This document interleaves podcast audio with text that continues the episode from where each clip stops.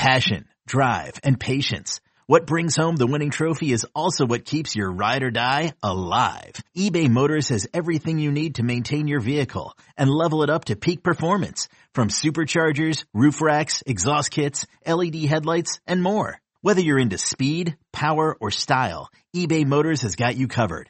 With over one hundred twenty-two million parts for your number one ride or die, you'll always find exactly what you're looking for. And with eBay Guaranteed Fit, your part is guaranteed to fit your ride every time or your money back. Because with eBay Motors, you're burning rubber, not cash. With all the parts you need at the prices you want, it's easy to turn your car into the M V P and bring home that win. Keep your ride or die alive at ebay motors dot com. Eligible items only. Exclusions apply. Welcome into the Odds and Audibles podcast. I'm Matt Preem. Eric Scopel is with me as always. And if you're a non-subscriber to duck territory dot com and this is your first interaction with us, welcome to the podcast. Welcome to the Odds and Audibles podcast. Lots of good stuff on this show. We're trying to stay corona, coronavirus free best we can. Talk sports the most we can. Uh, and there's a ton of stuff going on on the site. We are offering a fifty percent off annual membership right now, one dollar for your first month, nine ninety-five there after that, or, like I said, fifty percent off your annual, which comes out at four dollars and forty-eight cents per month. Billed up front, fifty-three dollars and seventy cents. So if you're new to duck territory dot com and you enjoy this podcast, consider subscribing.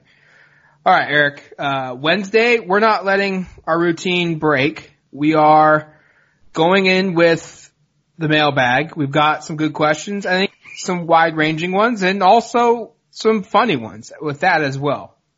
Yeah, it's a good combination today, and of course, with there not being any sports right now, there's a lot of fun kind of reflecting questions, some forward-thinking questions, some, like you said, some kind of fun questions here. So we'll start out with, I think, one of the more interesting questions we've had in a minute here, and, and I think should be a good source for discussion, from at March Madness eighty-three. The Oregon men's basketball program has ranked uh, twentieth in the country per KenPom. This is based on nineteen ninety-seven through the current season. In ten years, will the Ducks be more likely to be five spots better, more than five spots worse, or about the same, and why? Um, this is referring, obviously, to men's basketball, and maybe we can take a look at the women's basketball. I don't know exactly where they would be ranked over the course of the last twenty years, but um, from the men's basketball perspective, Matt, twentieth in the country over the course of the last, I guess, what is that, twenty-three seasons. What do you think? Are you thinking that they're closer to fifteen or closer to twenty-five or, or, or right around that in terms of where they'll be if we're looking up around uh, two thousand thirty? Sure.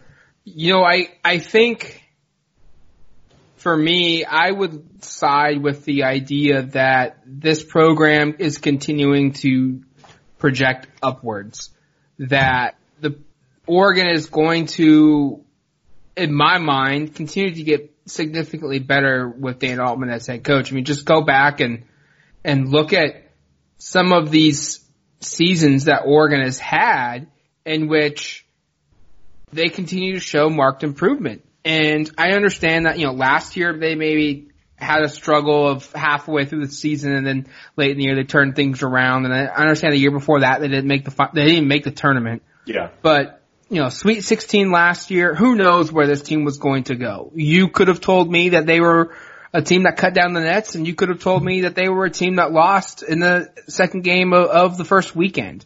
But there's one thing that, that's definitive, and that they were one of the most consistent teams over the course of the two thousand nineteen twenty season, uh, in a year in which it was the unexpected.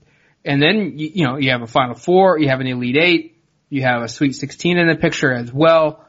Uh, Dana Altman's streak of twenty or more wins is impressive. It's as long as it's ever been at Oregon. Um, his entire career, his all, all ten years at Oregon, he's, he's won twenty or more games. So I'm going to say with in the next, we're saying five years, right? Or ten years? ten. ten.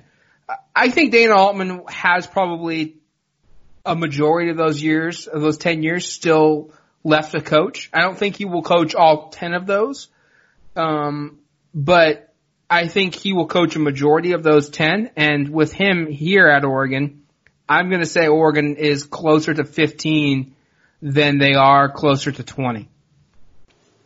I'm I'm with you on that. I think if I look at this, and obviously the time frame we're looking at was selected by the poster here or the person on Twitter here from ninety-seven to now. I think if you were to look at it from two thousand seven to now, which is roughly about when Dana Altman started coaching at Oregon, I'm going to guess Oregon's ranked higher than twentieth nationally in, in terms of where KenPom would have them. And I just think because of that, and, and you're right, because of just the, the recency bias or, or what's taken place recently, the trajectory, you're right, has been seemingly moving up almost every year. And you think about the recruiting improvements that we've seen um, with, you know, if you look at the last four recruiting cycles, and there were more five stars than the school had ever had in any of the years combined prior. Um, and, and you think about the success in terms of winning conference championships like you ran through, in terms of deep postseason runs like you ran through. And I, I don't think there's any question that this program, it remains on the uptick under Dana Altman over at least the course of the last ten years or so. And so if, if I'm looking ten years ahead, I'm with you. I think five spots better than that, probably closer probably to be one of the top fifteen, top ten programs, because frankly, that's kind of about where they've been as a program. Um, at least kind of since the Dylan Brooks, Jordan Bell group arrived here, um, I, I guess kind of coinciding with Joseph Young's final season. It kind of seems like since th- about that point, Oregon has kind of been one of those ten, top ten, top fifteen programs most years. And, and I think that's kind of the direction that they'll be headed uh, in the future as well. All right, second question from at Quack Attack seventy-four. With the current roster construction, how many scholarships will be available for the Ducks for the twenty twenty-one recruiting class? Hashtag Odds and Audibles. Love that we're getting the hashtag out there. Um, Matt, what do you think here? What's, what what number about can would you expect Oregon to take in twenty twenty-one? I think you go back to the twenty twenty class, look at how many they signed. They have twenty players that have signed, or yeah, twenty-two players, excuse me, that signed with Oregon on one of the two National Signing Day periods. They also added a transfer in Devin Williams, so a class of twenty-three guys. And I think you go back to two thousand nineteen and you look at the fact that they had twenty-five guys enroll at Oregon. They had one player transfer in, so a class of twenty-six. And then you go back the year before that in twenty eighteen, Mario Cristobal's first year at Oregon, they had twenty-four guys sign with the program. I think the program's going to be right about there. Uh, Oregon, I, I think the reality is this. Under Mario Cristobal, gone are the days in which Oregon is going to look at it and say, we have twenty-one available scholarships. We are going to sign twenty-one players, and we hope all twenty-one guys get in, and we hope all remaining scholarship players return to Oregon. I think Oregon is under the standing of, hey, if we can sign twenty-four and we're available to sign twenty-four, even though we only have twenty-two spots available, we're going to sign twenty-four guys. And kind of strange term here, but natural selection is going to play itself out. Some some guys are going to look at the depth chart in the spring football, and all of a sudden they're going to say, you know what? These two guys are coming in. I'm four guys behind the second string spot. I want to go somewhere and I want to play. And I, I think that mentality, while Oregon's not, while they're not running players off, while they're not going out and, and telling players you need to leave, they're operating as if, if we can sign twenty-four, we're going to sign twenty-four. If we can sign twenty-five, we're going to sign twenty-five. Uh, in the twenty twenty-one class, I think it's going to be right around somewhere of twenty-two to, to twenty-five guys. And it's all going to depend upon what the needs are, and those will, those needs will change after we have the fallout of what was supposed to be spring practice. And that will yeah. also change in the summertime during fall camp. Guys will leave. And then the first four weeks of the football season, guys will leave after that too, when they have an idea of, hey, I, I'm not playing and I can still redshirt. I'm going to transfer out and go somewhere else. So I think we're going to see this twenty twenty-one recruiting class. And this is why I think Oregon's going to sign a top ten class and maybe their best class in school history. It's because I think they're going to go out and they're going to sign twenty-two, twenty-three, twenty-four, twenty-five guys. Just like we were talking about the men's basketball program going on an upward trajectory, I think football recruiting at Oregon is undoubtedly yes. heading in the same direction. And so it, it makes sense. And, again, you don't want to rag on anyone on the roster because Oregon has about as talented of a roster as they've had, at least in half a decade, at least since they were competing for national championships. But at the same time, the reality is the more players you bring into the program with your ability to recruit at an advanced level, you want to bring in more players because you might, even though a maybe maybe you're only supposed to, or, or in terms of space, you have room really to sign X number. If you can find a way to kind of add four extra guys into that group, whether that means a player retiring medically or transferring out or, or whatnot, or whatever the circumstances might be, going pro early, uh, more than likely the player that you're going to be, quote-unquote, replacing those outgoing players with uh, are going to be at least higher-regarded recruits, more talented recruits. And I think, in fact, if you were to go back and look at, like, Oregon recruiting class in two thousand seventeen and eighteen, and you were to look at some of the guys that Oregon signed that class, the reality is there are probably players there that Oregon wouldn't have maybe offered a, you know, a scholarship to, or maybe wouldn't have followed up with in terms of getting them to sign on the dotted line, just because they've kind of elevated the caliber of recruit that they're able to bring in. So, yeah, I think it makes a lot of sense if you're Mario Cristobal and the staff to just go out with the with the thought that, hey, we're continuing to elevate the caliber of athlete, the roster acquisition continues to improve, so it makes more sense that you can find a way to add twenty-four, twenty-five guys as opposed to adding nineteen to twenty guys. That's probably going to be beneficial in the long term in terms of just providing the roster with, uh, you know, the most talented group of players possible. I mean, why would, if, let's just say the rule, the, the rule we know is this, you can sign twenty-five guys. Now there's definitely some discussion that schools are going to maybe be able to sign like thirty-five over a two year, over like a eighteen month period or something like that. I can't remember the exact wording of the number. It's, I think it's more like fifty over two years. Um, so that could mean one year you sign thirty guys and the next year you sign twenty. Sure. Um, but right now the current setup is you're allowed to sign twenty-five guys in a class. That does, that means nothing about, hey, you have sixty scholarship players or sixty-five scholarship players coming back after your most recent season. And if you sign twenty-five players to that, you're now five guys over the scholarship limit, and somehow, some way, you've got to get down to eighty-five. The the, the twenty-five does not take that into account. So if if you're able to go out and you're able to f- find five more players and and sign, you know, five more four-star recruits, wh- why would you put a limit on yourself? If if from just a, looking at it from a pure data standpoint of talent acquisition, like you said, of why would you purposely not sign the best class you possibly could sign and then let the chips fall where they may? And yeah, you may end up having to, hey, this guy, you can't come because we don't have a scholarship for you, but deal with that later. Like in today's day and age of college athletics and the movement that players have that, and that they should have, more often than not, players want to play, and, and, they see that before most other fans, media members see their possibilities slipping through their fingers, and they, they go somewhere else. They find another alternative to play, and it helps them. And so looking at this, why would you not try and sign as many talented players as you possibly legally can? And I think that's the approach that Mario Cristobal and Oregon has, has done.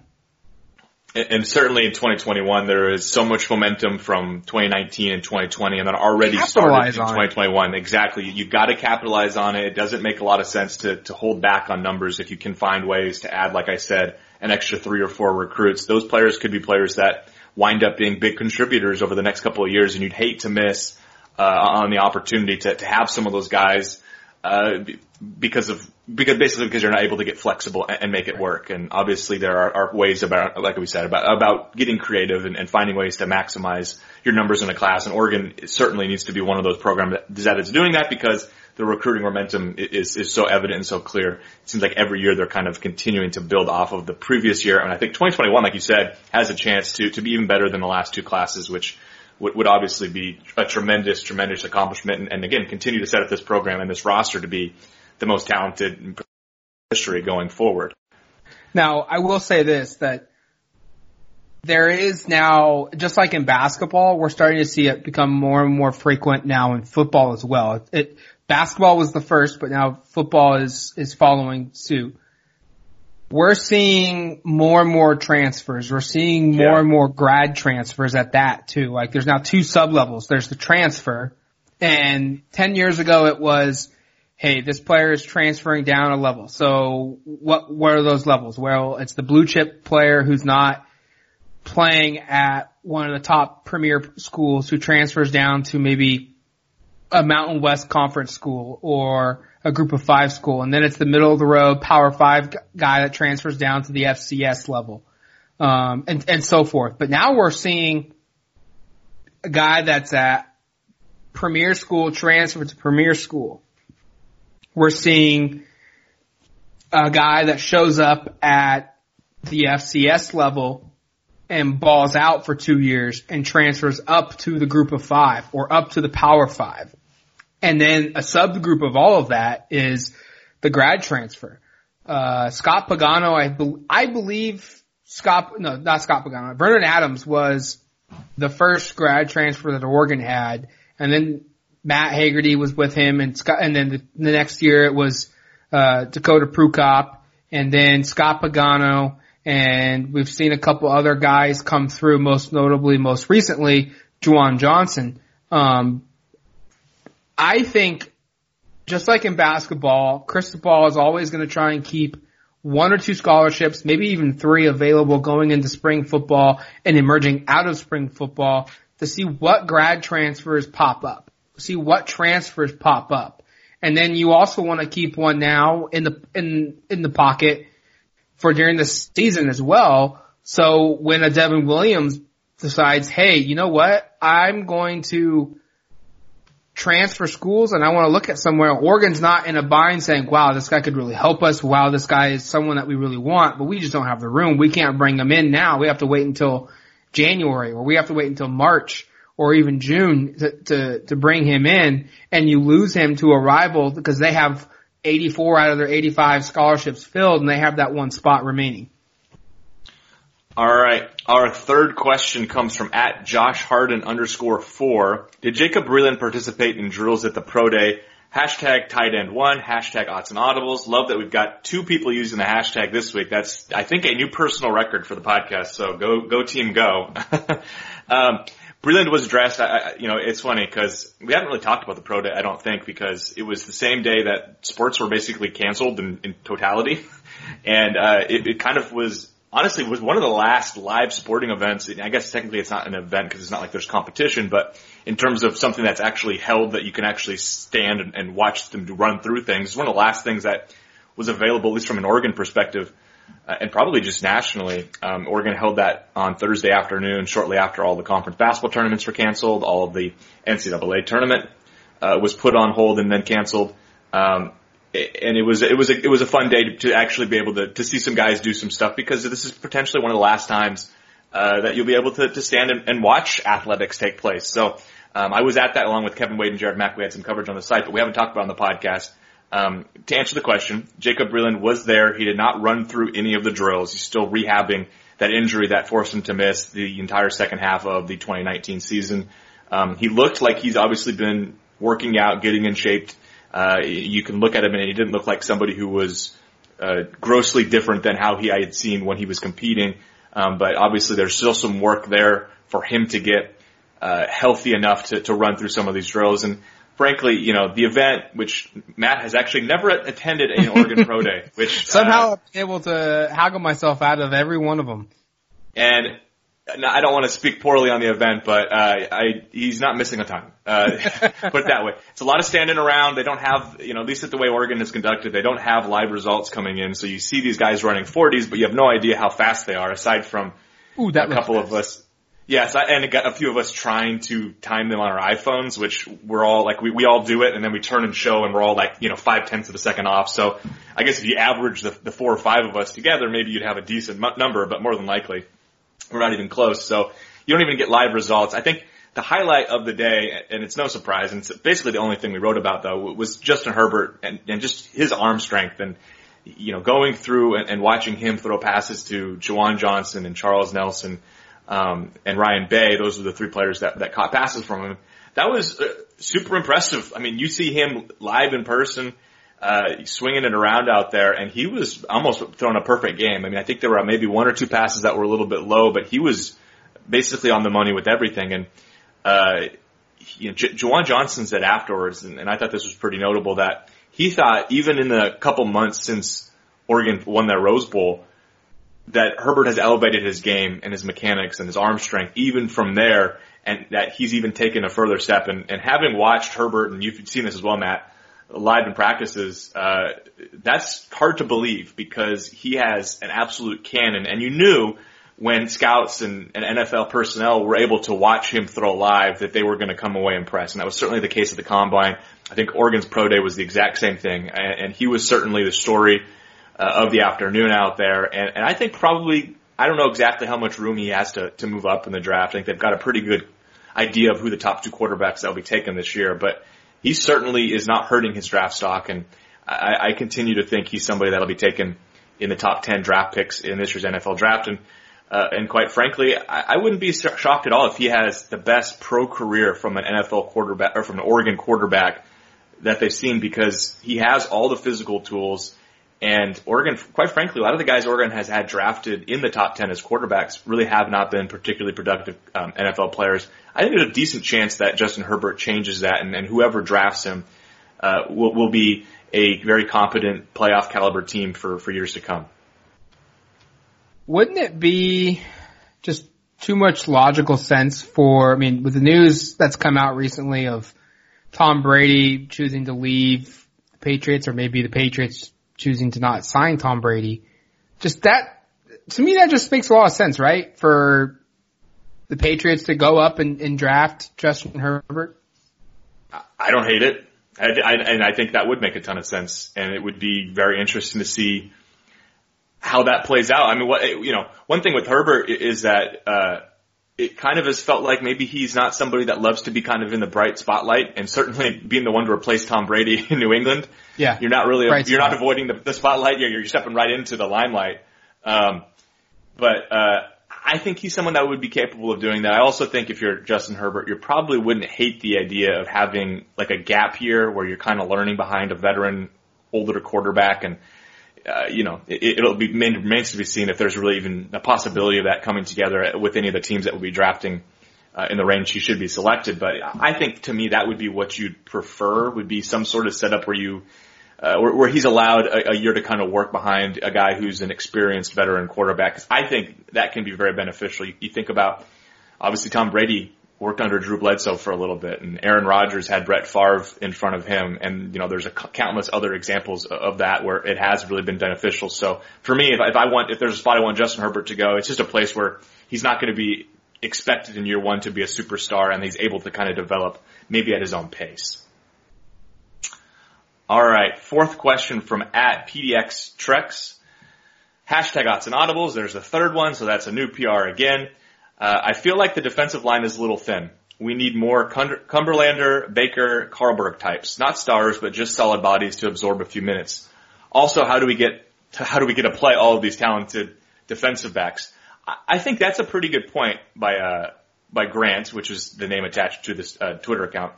Just in like you look at the depth from Oregon, and they did lose three of those guys that were contributors that were able to play a lot of minutes. And we should actually mention there's a fourth there with Sione Kava. So Sione Kava. Uh, so actually four kind of veteran guys um, on the defensive line are gone, and they're going to have to replace some of those players. And uh, I'll be honest, it was hard in the limited opportunity we got to watch spring to really gauge that, because Brandon Dorless missed all four practices, and Christian Williams missed two of them. And I know Andrew Foley doesn't play the position anymore, but he was gone. And so there just weren't all that many body types really available to get a feel for that depth. At, at the same time, I think Isaac Townsend is a player to keep an eye on. He was backing up Drayton Carlberg. I thought he looked impressive. Um, Austin Foley, we should also note, was kind of dinged up, but Popo Amabe was starting at his spot uh, next to Jordan Scott. Good to see him kind of playing a couple different positions, because he kind of had felt like the the natural backup nose guard. Now the fact that he's able to go out and, and give reps at uh, the other spot and maybe show some versatility, that could be beneficial going forward as well. But I do think there's some good points there in terms of uh there probably are there's a need for three or four more players to step up. And can a Can a Keon Ware-Hudson be one of those guys? Can a Dorlus or a Williams be one of those guys? What about a Su- Suave Poti?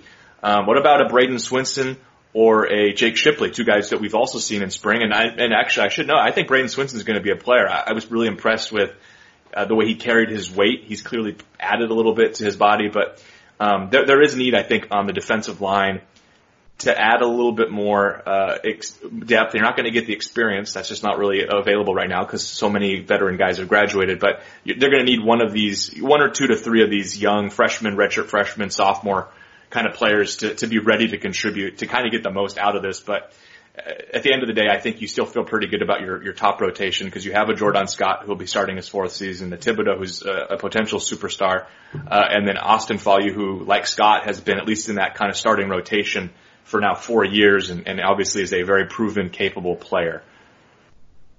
I think, I mean, they've got options out there along the defensive line. It, and it's just, this is the natural progression of when you have, I don't want to throw those guys that just graduated under the bus, but for the most part, a lot of them, for a majority of their careers, were backup players. You know, they were part-time starters at best. Right. And that's, you know, when, when you lose four or three guys that for the last three seasons have been kind of that second unit, like, you're going to look at it and say, oh, wow, we need, we need some guys to step up and be some secondary players for us. But that, that, those are going to be guys that I think Oregon, for a better term, can replace rather quickly. I mean, Brandon Dorlus seems destined to, to be a breakout star this season because he kind of forced some of those seniors that graduated to even lesser roles this past year because of his emergence.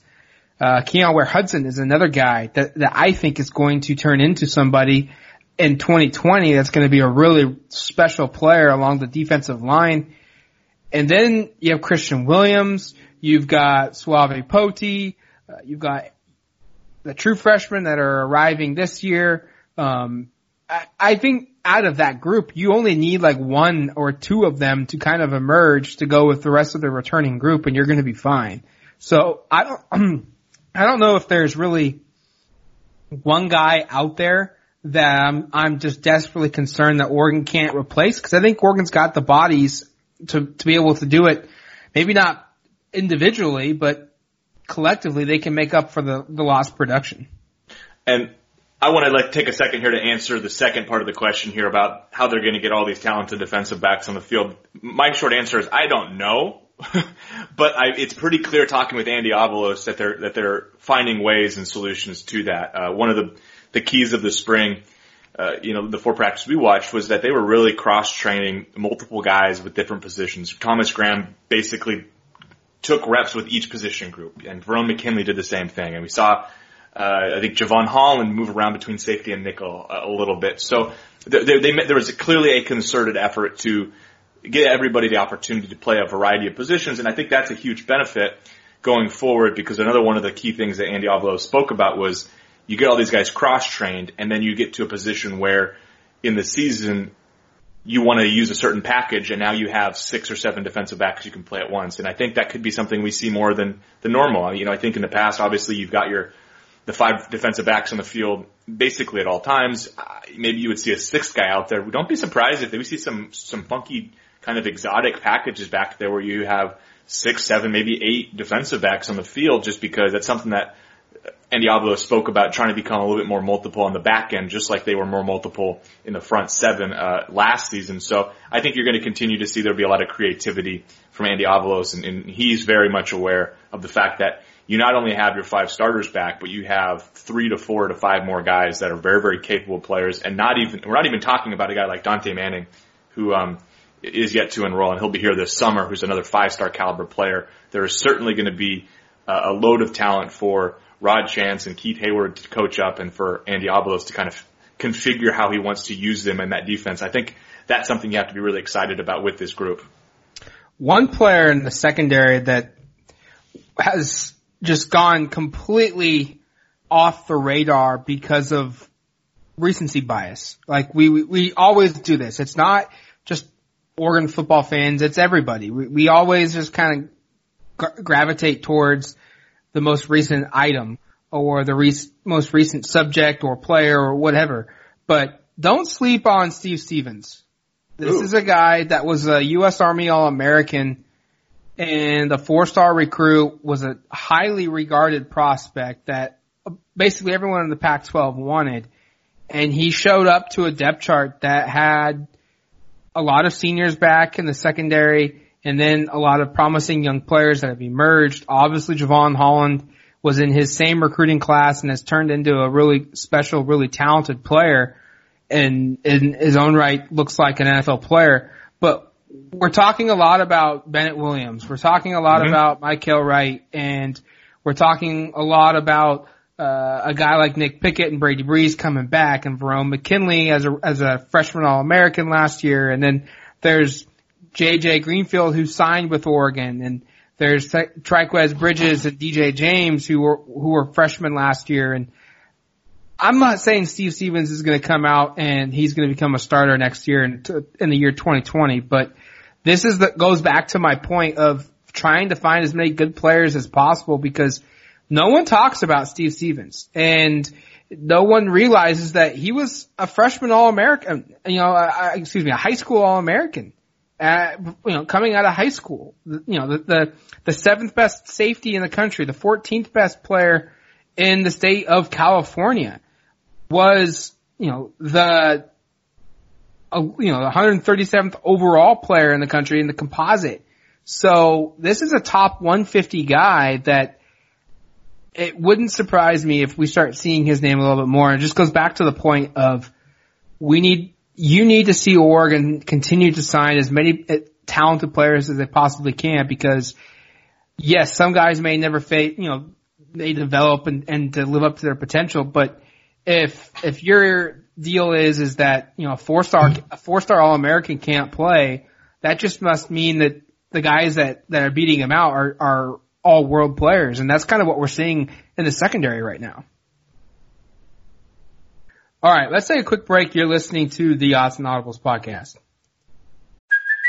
Hey, it's Kaylee Cuoco for Priceline. Ready to go to your happy place for a happy price? Well, why didn't you say so? Just download the Priceline app right now and save up to sixty percent on hotels. So whether it's Cousin Kevin's Kazoo concert in Kansas City, go Kevin, or Becky's Bachelorette Bash in Bermuda, you never have to miss a trip ever again. So download the Priceline app today. Your savings are waiting. Go to your happy place for a happy price. Go to your happy price, Priceline. You deserve the truth. The enemy is at our gates. The fight for humanity. I look at your faces. I do not see defeat. No! And I do not see surrender. It's far from over. You will not make that stand alone. We have something the enemy does not. We have heroes. Halo. New season now streaming exclusively on Paramount Plus. All right, welcome back to the Odds and Audibles podcast. I'm Matt Prey. Mary Scopel is with me as always, taking your questions halfway through. A couple more to go. Fourth question from, or actually fifth question, I should say, from at Tosh Myers. What do you predict to be the men's basketball rotation for the upcoming season? Um, I'm going to kind of send this your way, Matt, but obvious, the, the, the obvious question is, how does Oregon replace a couple players that were starting at the end of the season here in Peyton Pritchard, Anthony Mathis, and Shakur, Shakur Justen? Um, real quick, can you repeat that question again? Yeah. Okay, do you mean to read it to you, or do you mean to yeah, just... Yeah, yeah, yeah. Should I start over? Yeah, sorry. Fifth question from at Tosh Myers. What do you predict to be the men's basketball rotation for the upcoming season?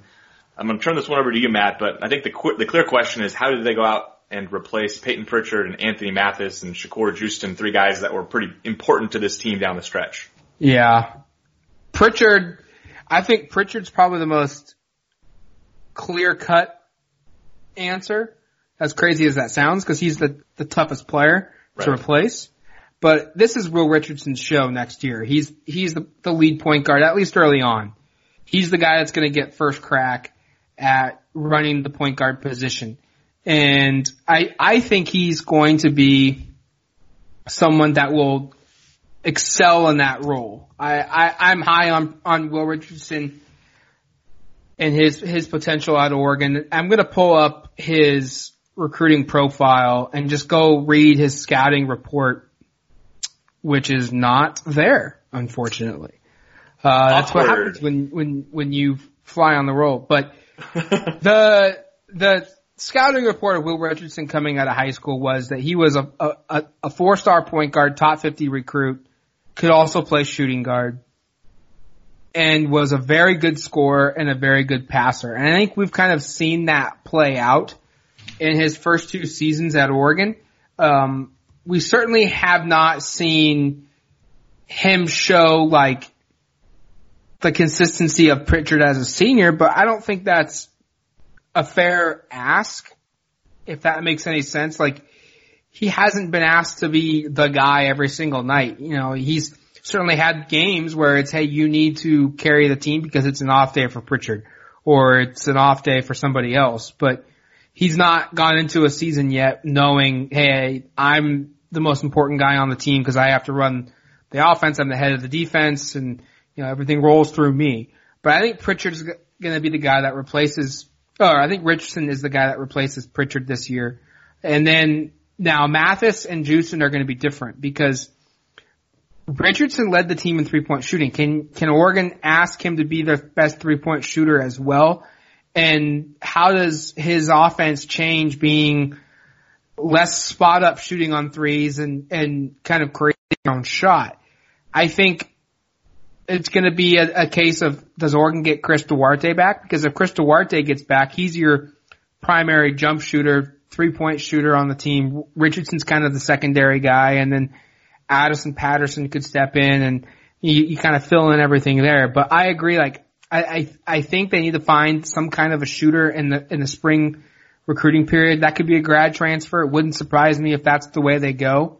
Try and find a guy that that's just cool with being, you know, either a starter or potentially even being a guy that comes off the bench and, and plays eighteen minutes a game. And hey, we need we need you to, to knock down two three pointers a game.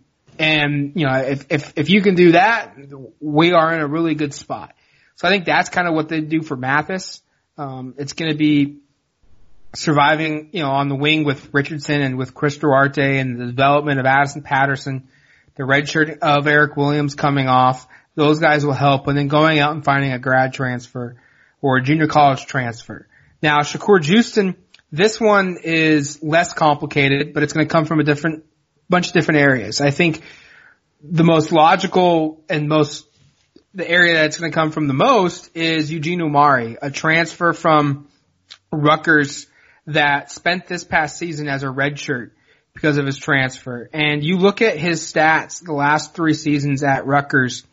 He was a full-time starter last year. He started twenty-six out of twenty-eight games, averaged thirteen point eight points per game. He averaged seven point two rebounds.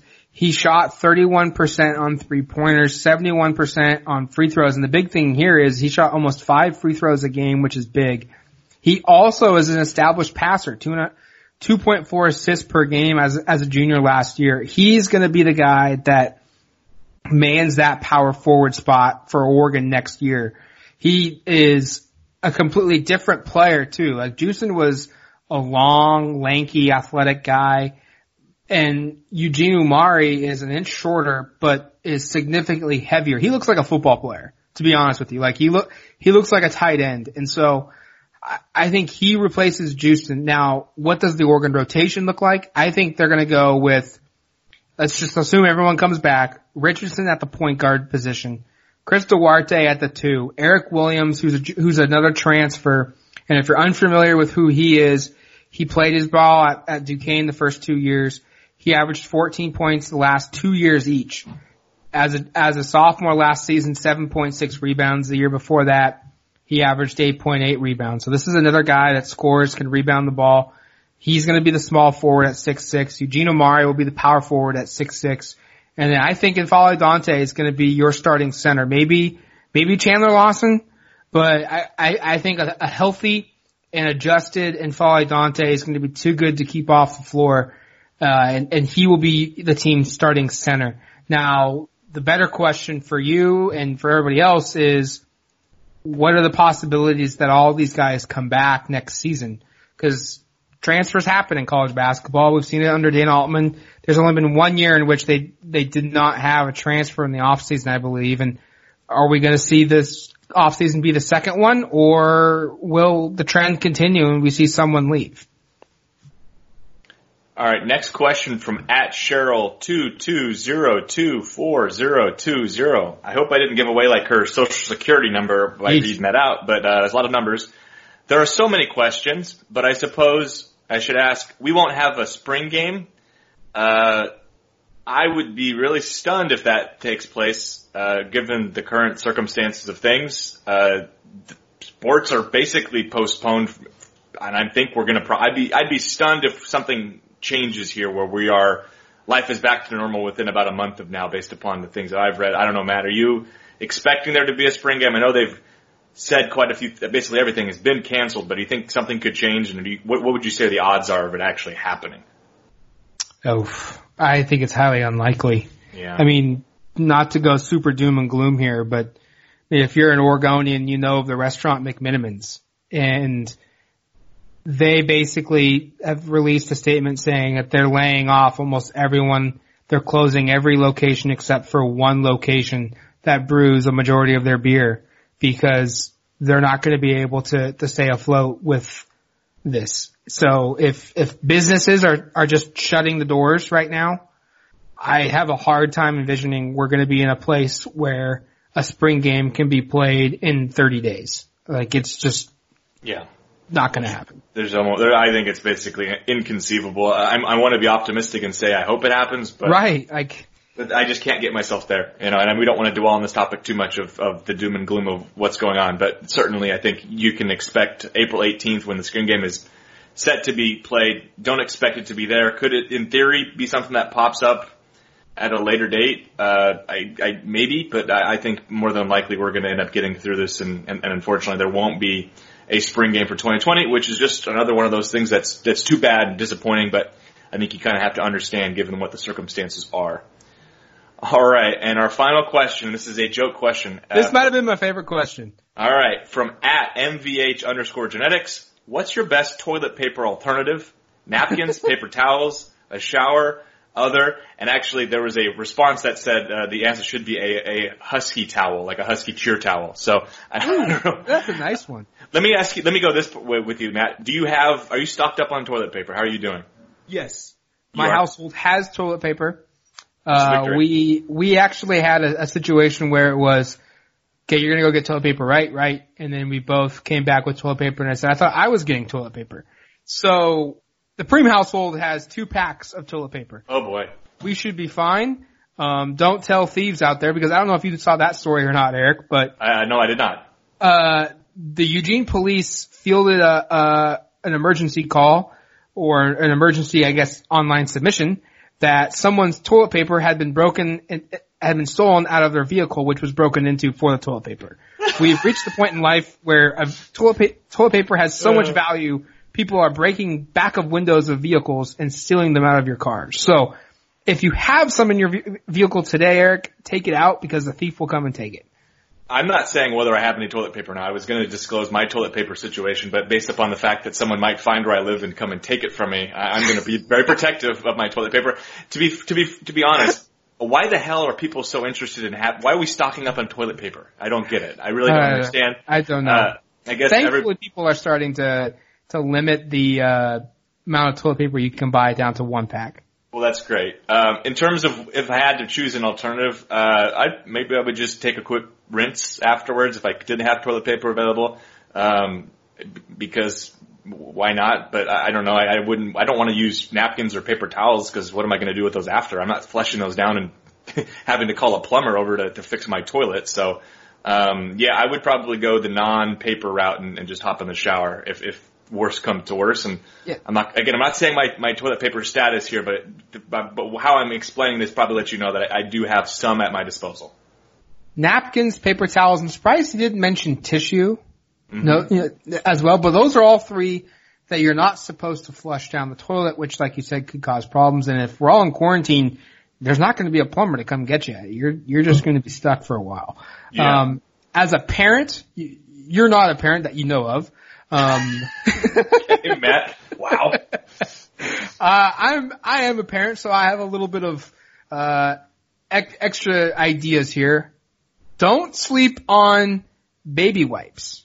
Oh. They do also sell baby wipes that are flushable. Okay. So if you, if you go to the, re- if you go to the grocery store or you go to the Target or the Walmart, wherever you go and, and shop, and they don't have toilet paper, go check the baby aisle, see if, if they've got some, some, you know, baby wipes that, that are there. Now, if you want to get real, just nasty and crazy, they uh, also, they also sell washable, reusable baby wipes that you can, Ugh. that you can buy. My family, uh, as a parent, I never was like, hey man, I want to use this cloth and wipe my child's bottom and then do it again, you know, after a wash. That didn't sound ideal to me, but there are a lot of people out there that do that. So, you know, you could go that route. Uh, how about a sock if you're going to go that route? Wow. Uh, I think we're going to wrap it up there, Matt. I don't know where this is going, but I don't love the direction. I think, I, uh, I think the best life hack you did offer there is the, uh, yeah, is the, is, I don't, I don't know if I'm going to use the reusable, but the, but the baby wipes, I think that's the route to go. Um, I don't think, again, I don't flush a napkin or a tissue paper or a paper towel down. That's, that's not going to end well for, for anybody. You only can do that so many times, and then what you flush comes right back up. It's a problem.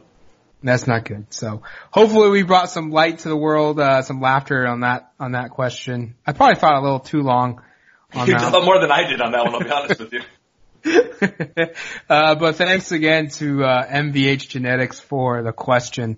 Uh, if you want to shoot us some questions, go ahead, use the hashtag Aughts and Audibles. We'll search Twitter for that. We'll also, uh, send out tweets as well. We're gonna we're gonna keep doing these, and you know we'll we'll see what happens. Maybe we come up with some hypothetical questions and and yeah. some debates and, and whatnot. But the mailbag will continue because we might not have sports to watch live, but we certainly have sports to debate and discuss and hypothesize and talk about, and we will continue to do that. So for Eric Scopel and myself, Matt Preem, you've been listening to the Odds and Audibles podcast. Adios, amigos. The hit Paramount Plus original docuseries returns. The last time I saw Max, he looked at us laughing, and then everything changed in a blink of an eye. My feeling as a detective is that he was murdered. Yahoo Entertainment calls it a spine-chilling docuseries showcasing real-life tragedies. What if it was your child who went missing? We need to know the truth. Never Seen Again. Now streaming on Paramount Plus.